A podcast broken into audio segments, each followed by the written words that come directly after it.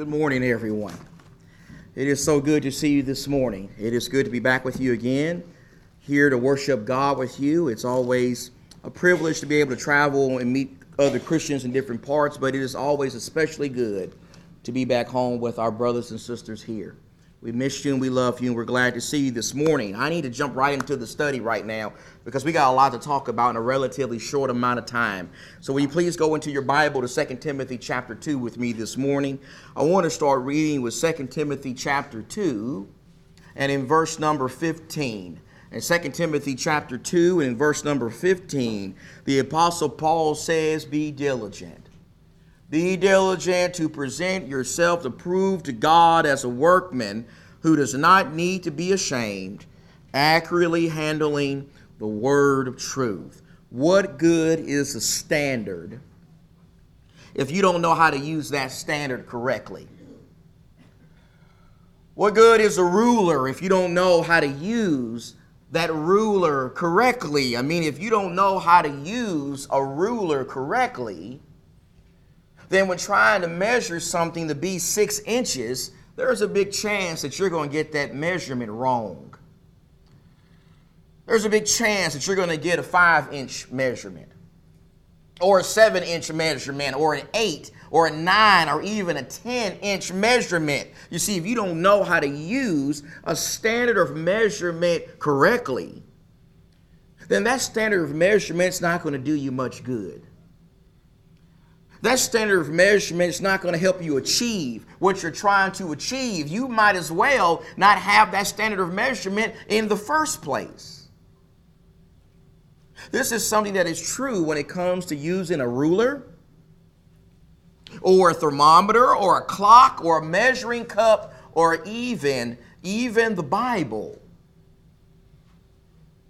You see, just like a ruler is a standard for inches and centimeters and millimeters, and just like a thermometer is a standard for temperature, and just like a clock is a standard for time, well, the Bible is the standard for our faith.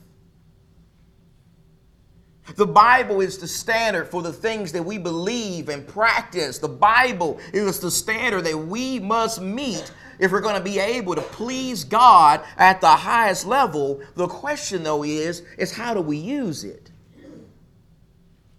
Uh, how do we properly use the Bible? How do we properly use God's standard in such a way that we can know with 100% certainty that we are pleasing God because we're only doing the things that He has told us to do? How would you explain that to someone? How would you explain that to your friends who are not Christians? How would you explain that to your coworker? How would you explain that to your neighbor? How would you explain that to a new convert in this church? How would you explain that even to your children, especially your teenage children who are trying to develop their own faith? Well, I submit that if we're going to properly know how to use God's standard, which is the Bible, then we're going to have to spend some time talking about how God gives instructions. We're going to have to spend some time talking about the three ways that God gives instructions and the three ways He gives us authority to do certain things in our lives. The first way, the first way God gives us instructions through the Bible is sometimes God just tells us plainly what to do. Sometimes God just tells us plainly what to do. You may be more familiar with this by saying that sometimes God gives instructions and, and He authorizes certain practices by giving us a direct statement. Now, you should have noticed this in your studies from the book of Genesis. Have you noticed this from your studies in Genesis? Have you noticed the direct statements that are found all over the place? You should have noticed this in the case of Noah. You should have noticed Genesis chapter 6 and verse number 14, where God told Noah, Make yourself an ark. That's, brothers and sisters, is a direct statement. God gives Noah a direct statement in Genesis 6 and verse 14, and he also gives a direct statement to Abraham. He tells Abraham to go forth from your country to a land that I will show you. That right there is a direct statement. I'm also reminded of the Ten Commandments that God gave to the people of Israel at Mount Sinai in Exodus chapter 20. Every one of those commandments are direct statements. I'm also reminded of what Jesus says in Mark 16 and verse 15, where Jesus tells us to go into all the world and preach the gospel. That right there is a direct statement. I'm also reminded of what Peter says. In Acts 2 in verse number 38, where Peter says, Repent and each of you be baptized in the name of Jesus Christ for the forgiveness of your sins. That right there is a direct statement. I'm also reminded of what Paul says as he quotes the words of Jesus in 1 Corinthians 11 and verse 24. There, as Paul quotes Jesus, Jesus says that when it comes to the Lord's Supper, we need to do this in remembrance of Him. That right there is a direct statement. I'm also reminded of what Paul says to young people in Ephesians 6 and verse 1. There, Paul says, Children, obey your parents in the Lord, for this is right. That right there is a direct statement. And I'm also reminded of what Paul says in 1 Corinthians 6 and verse 18 where Paul says that we need to flee from immorality. We need to run away from immorality. We need to get away as far from sexual immorality as we can as possible. That right there is a direct statement. You see, sometimes, sometimes God gives us instructions by just plainly telling us what to do. He gives us a direct statement, but other times, other times God will give us instructions not through a direct statement, but sometimes he'll give us instructions by showing us how other people did something. You may be familiar with this as being called an approved example. We want to emphasize this morning approved examples because, my dear friends, we need to understand that not all examples in the Bible are approved. Not all examples in the Bible are approved by God. For example, the hypocrisy of Peter in Galatians chapter 2, well, that example is not approved by God. The, the lying and, and, and hypocrisy and deception of Ananias and Sapphira in Acts chapter 5, that example is not approved by God. The sexual immorality that was being committed by that brother in 1 Corinthians chapter 5 in the church in Corinth, that example is not approved by God. You see, there are some examples in the Bible that are not approved by God, but we need to balance that with what the Apostle Paul says in Philippians 4 and verse number 9. In Philippians 4 and verse 9, Paul says, The things you've learned and received and heard and seen in me Practice these things, and the God of peace will be with you. Notice how, why not all examples given in the Bible are approved by God, there are some examples that are approved by God. There are some examples that we need to imitate. There are some uh, examples that we need to practice and do. Let me give you a good example of one that you may be very familiar with Acts chapter 20. Acts chapter 20. I want our young people to especially notice this. You need to really understand why we do the things that we do as members of the Lord's church. In Acts chapter 20, in verse number 7, Luke, the writer of Acts, he starts speaking in the first person here. He gives us a glimpse of what was going on in a worship assembly in the first century. And he says in Acts 20, verse 7, on the first day, on the first day of the week, when we were gathered together to break bread, that's take the Lord's Supper, Paul began talking to them, intending to leave the next day, and he prolonged his message until midnight. Now, if you remember, we stated earlier 1 Corinthians 11 and verse 24, where Jesus commands us to take the Lord's Supper in remembrance of him. He says, he says, You do this in remembrance of me. Question, when do we do that? When do we do that in remembrance of Him? How often do we do that in remembrance of Him? There is no direct statement in the Bible that gives us the answer to that question. There is no direct statement in the Bible where God just comes out and tells us, you do it on this particular day. We're not going to learn the answer to that question by finding a direct statement. Instead, we're going to find the answer to that question by looking at an example. We're going to look at an example of the early Christians. We're going to look at Acts 20, verse number 7. There in that verse, we see that when it came to partaking of the Lord's Supper in the first century, the early Christians did it on the first day of the week. They did it on Sunday. They did it on Sunday under the careful observation of an apostle. You see, if what these people were doing was wrong here, then the apostle Paul, who is in this worship assembly, he certainly would have stopped them right in their tracks. Would you agree with that? He, he, certainly would have told them, hey, you need to stop this. This is wrong. This is sinful. This is not the information that I received from the Holy Spirit about when this act of worship is to be done. I think we can all agree that the Apostle Paul would have stopped these Christians if they were taking the Lord's Supper on the wrong day. But notice he didn't stop them, he didn't rebuke them, he didn't say that what they were doing was wrong and sinful. Instead, he put his stamp of approval on what they were doing by participating with them. He worshiped with them. He partook of the Lord's Supper with them on the first day of the week. You see, sometimes, sometimes, God will tell us what to do with a direct statement. And other times, God will show us what to do by giving us an approved example from a faithful servant of God. But then other times, God will give us instructions through what is called implication. Implication. Now, you may be more familiar with this, with the language of necessary inference. You've ever heard of necessary inference? I'm pretty sure that if you've been in the church for several years, you've heard of that before. You know what a necessary inference is, right?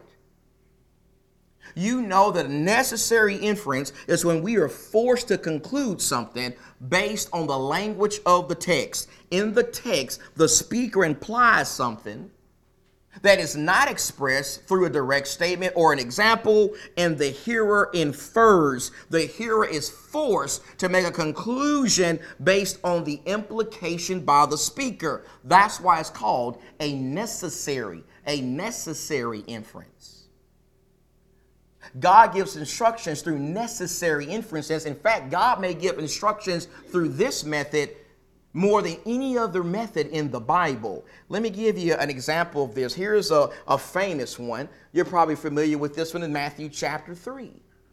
Matthew chapter 3 verse 16. This is talking about when Jesus got baptized. This is an easy one to understand. The Bible says that after being baptized, Jesus came up. Notice, he came up immediately from the water, and behold, the heavens were opened, and he saw the Spirit of God descending as a dove and lightning upon him. And behold, a voice out of the heaven said, this is my beloved Son, in whom I am well pleased. Notice how, when it came to the baptism of Jesus, Though the scripture never specifically says that he went down into the water, it is implied. It is implied that he did, right?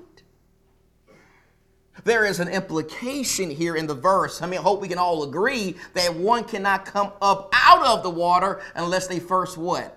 Unless they first go down into the water. Though the scripture never specifically says Jesus went down into the water, the implication of Matthew's language here is that he did. The language requires that he goes down into the water to first come up out of it. That's called a necessary inference we have to make. That's what you find there in Matthew chapter 3. But let me give you another one in Acts chapter 8. I think this is a good one here in Acts chapter 8. In Acts chapter 8, beginning with verse number 26, if you remember, there was an occasion when Philip was led by the Holy Spirit to an important man from Ethiopia. This man from Ethiopia was a treasurer for Candace, queen of the Ethiopians. And he was also a eunuch and he had evidently been proselytized into the Jewish religion because he was on his way back to Ethiopia just after he had finished worshiping God in Jerusalem. And so, as he's making his way back home to Ethiopia, he's in his chariot and he's reading the scriptures. He's reading the book of Isaiah. He's reading Isaiah 53, where Isaiah talks about the death, the crucifixion of Jesus. And so Philip is led to this man, and Philip goes into his chariot and he sees this man reading from the scriptures, and this man doesn't have a clue of what he's what he's reading. He doesn't know what the Bible's talking about. He doesn't know who Jesus is. He doesn't know about the crucifixion of Jesus. And Philip decides to help him. He helps him understand the Bible better. And so in Acts chapter 8 and verse 35, in verse 35 it says, Then Philip, this is the preacher, he opened his mouth, and beginning from this scripture, he preached Jesus to him. As they went along the road, they came to some water. And the eunuch said, Look, water, what prevents me from being baptized? Now, wait a minute, just a second. How in the world did this man know about that? Why in the world does, this man want to get baptized? Why does he want to go down into some water? I mean, remember, just a few minutes ago, he didn't even know who Jesus was. He didn't even know that Isaiah in Isaiah 53 was talking about the Messiah. He didn't know about the death and the and the burial and the and the resurrection of, of the Messiah. And now all of a sudden he wants to be baptized. Now all of a sudden he wants to get baptized right there in the middle of the desert. Where did he learn about the necessity of baptism? Well, based on the language of the text, it is implied that he had to have learned it from Philip. It is implied that he had to have learned this when Philip preached Jesus to him. You see, when Peter, when, when Philip preached Jesus to him, he clearly must have told him about the necessity of baptism. I mean, clearly, one cannot properly preach Jesus without also properly preaching the truth about baptism. Philip preached to this man the truth about baptism. He preached to him about the necessity of baptism. He probably told him about how Jesus said that one must believe the gospel and be baptized in order to be saved. That's why this man wants to get baptized before he gets home to Ethiopia. Do you see that? Sometimes God gives instructions through a direct statement. And sometimes God gives instructions through an approved example, and other times God gives instructions through an implication or a necessary inference. And I'm pretty sure that someone's probably sitting in the audience and thinking to themselves, well, Sean, I'm just not buying it. I'm not buying anything you're trying to sell this morning. This looks like something you made up. This looks like some Church of Christ doctrine. This looks like something that you're parroting. It sounds to me like you're just repeating something that you heard another preacher say. I'm pretty sure there's probably someone thinking that right now in the audience. And if you are thinking that right now, let me ask you to do something for me. Let me ask you to take God out of it for just a, for just a second. Take God out of it. Take Jesus out of it. Take the Bible out of it. Just think about your everyday life. Just think about your everyday conversations. Just think about your, your everyday interactions with other people. I mean, can you in your daily life give someone instructions without doing one of these three things right here? I certainly can't. I certainly can't tell my children what to do without doing one of these three, three things right here. For example, if I want my beautiful daughter Faith at home while I'm sitting on the couch to come and give me a big kiss, how might I go about of communicating that with her? You think a direct statement might work? You think me as her daddy saying, hey, hey, Faith, come here and give your, your daddy a kiss. Do you think that's something that a five-year-old could even understand? You think a little child could understand a direct statement? And what about when it comes to communicating with her about how exactly I want her to clean her room? I mean, in addition to telling her directly, hey, Faith, clean your room. If I wanted to, to be even more precise, I could also show her how to clean her room, couldn't I? I could also show her how to make her bed and how to put away her dirty clothes and would have put Barbie and Princess Poppy and Elsa. You think that might work too? You think an approved example is something that a five year old could understand? And what about each Sunday when I stand at that back door and I give my son my Bible and my Bible notes and tell him to go and put those things on my desk in my office? Are there all kinds of implications found in those instructions? I mean, isn't it implied that he has to walk down the hall and open up the door to my office and enter into my office and maybe even have to clear off some clutter on my desk so he can put my Bible and my sermon notes on my desk? Do you think that's something that even an 11 year old can understand? What I want you to see is these principles that I'm talking with you about right now, these are not principles that are invented by me or any other gospel preacher. They are not principles invented by members of the Church of Christ. They are not some rules that only are to be applied to the Bible. Instead, they are everyday common rules of communication. They are everyday common sense, logical rules of communication. These are principles that govern how we talk to each other every single day. They are principles that govern how we communicate with each other every single day. You see, the same way we talk to each other, the same way we communicate with each other, the same way we authorize things with each other is exactly how God does so in His Word. In fact, where do we think we got the ability to talk like that in the first place. That comes from God. We didn't come up with that. I cannot tell someone what to do without doing one of these three, three things right here. I cannot do it. You cannot do that. You cannot tell anyone what to do without either giving them a direct statement or an approved example or a necessary inference. If you have another way in which you can give instructions besides these three things, then meet me at the front at the front door and tell me what you come up with because you can change the world. You can change how people have been communicating with each other for thousands and thousands of years. I would like to hear that. These are common rules of communication. The same way we talk, that's how God talks. That's how God gives instructions. But in addition to that, I need to say one more thing before we close. In addition to talking with you about how God gives instructions, I also need to say some things about the differences that exist between generic and specific authority.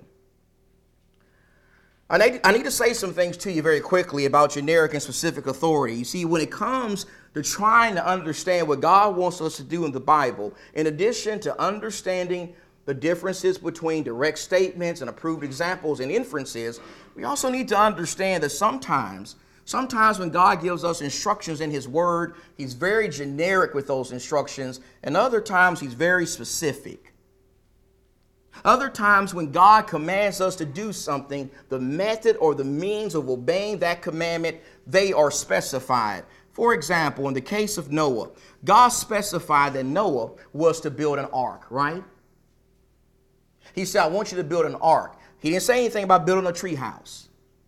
He didn't say anything about building a ramp or a platform. No, God told Noah, I want you to build an ark. He specified an ark. He also specified a certain kind of wood, didn't he?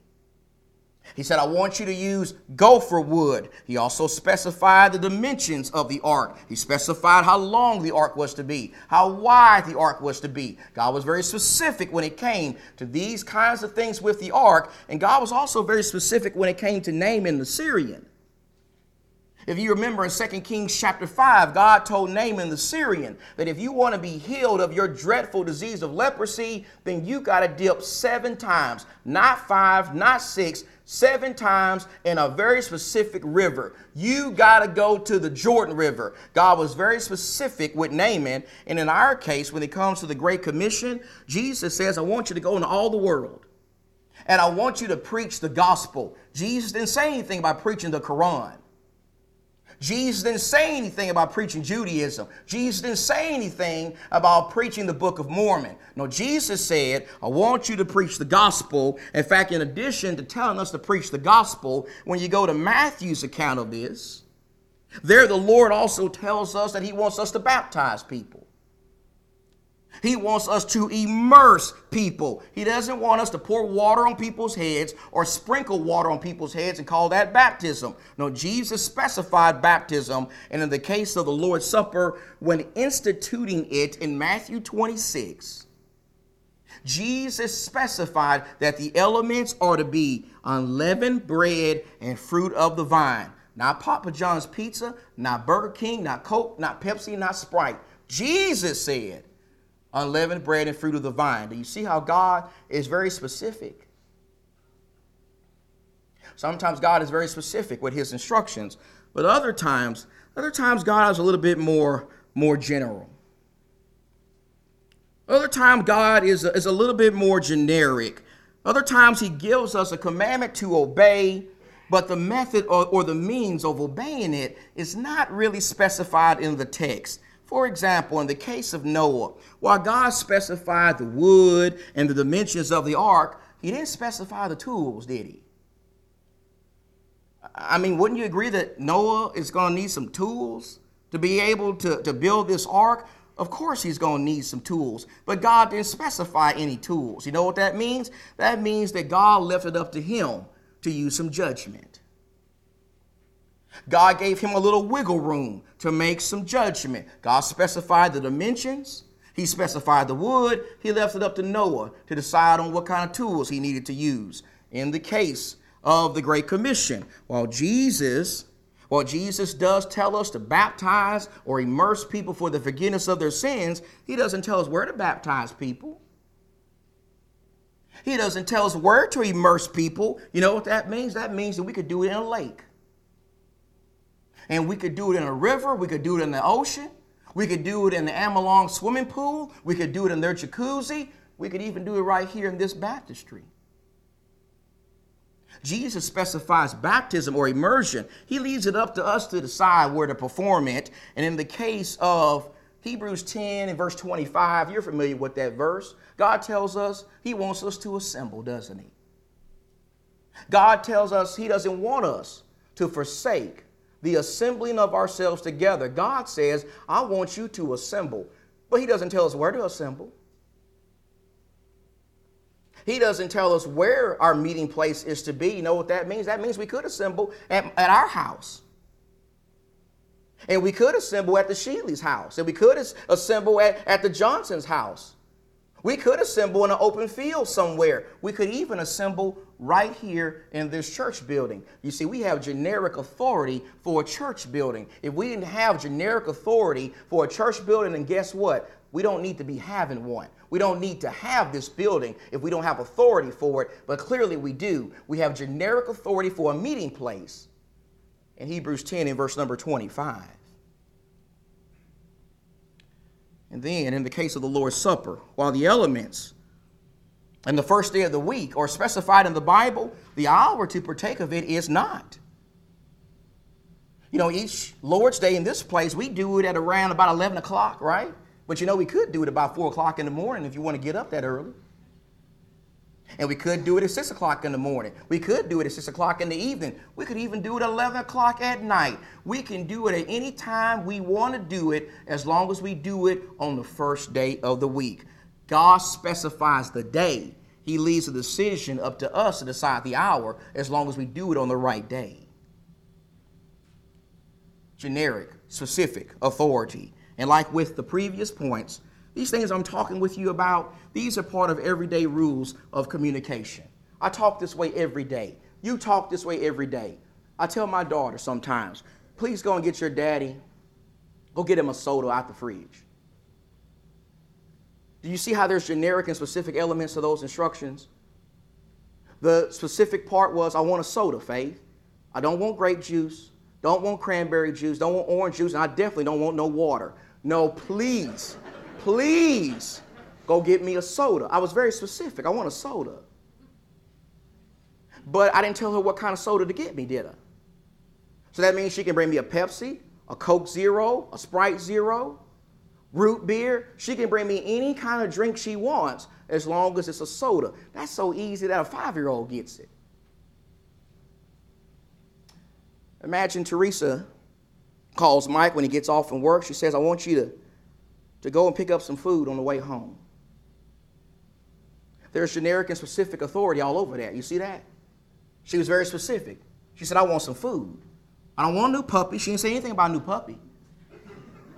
She didn't say anything about a big screen TV. She didn't say anything about a Tesla, although she might take a Tesla. But she didn't say she wanted a Tesla, did she? She said, I want some food. She was very specific. I want food, but she didn't tell Mike what kind of food to go and get. And so Mike, since she didn't specify that, he has some wiggle room. He can pick up Papa John's, he can pick up Five Guys, he can pick up In and Out, he can pick up Chili's, Red Robin, whatever he wants as long as it's food. These are not rules that I came up with this morning. These are not rules that were created by gospel preachers. These are not rules invented by members of the Church of Christ. These are not rules that are to be applied only to the Bible. Instead, this is how we talk. This, this is how we communicate. This is how we communicate with each other as human beings on a daily basis. We talk this way all the time. We give instructions this way all the time. And it shouldn't surprise us to find God doing the same thing in His Word. God gives instructions the same way we give instructions to one another. And for those who may be wondering why all of this is so important, let me say that this is important. This is an important lesson because we want to respect God. We want to respect God. We want to respect God as the creator. We want to respect God as the king. We want to respect God as the one who has the authority to give us instructions. In fact, not only do we want to respect God as the one who has the authority to give us instructions, but we also we also want to respect his instructions. We want to respect his instruction book, which is the Bible. We want to make sure that we only do what God has told us to do or authorized us to do. In fact, that's one of the main, main reasons why there's so much religious division in the world today. My friends, the reason why there's so much religious division in the world today, even among members of the Church of Christ, is because people fail to apply these basic principles of communication to the Word of God. They fail to use the same standard of measurement that they use every day to talk with the Word of God. That's why we live in a world where babies and infants are being baptized. That's why we live in a world where so many people think it's okay for women to be preachers. That's why we live in a world where so often the, Lord, the Lord's money is being abused. And people are taking the Lord's Supper once a month or once a year. And why we have so many different denominations in the world today. You see, when we approach God's Word with a total disregard to these basic principles of communication and authority, you know what's going to happen? We're going to make a mess of things. We're going to make a mess of the Bible. We're going to wind up doing things that we don't have a right to do. We're going to wind up disrespecting God. We're going to fail in using God's word properly. God has given us instructions in His word. And praise God that we can understand those instructions we can study those instructions, we can read those instructions, and most importantly, we can do those instructions. In fact, maybe there's someone here this morning and you need to do, you need to do what God has clearly told you to do in His Word. You need to do what Jesus says in Mark 16 and verse 16, and that is believe the gospel and be and be baptized. You need to follow the example of all the people in the book of Acts who responded to the same gospel that you have before you this morning. If there's someone here this morning who needs to obey the instructions of God when it comes to salvation, gaining salvation, don't hesitate. Come to the front right now. Let's stand. Let's sing.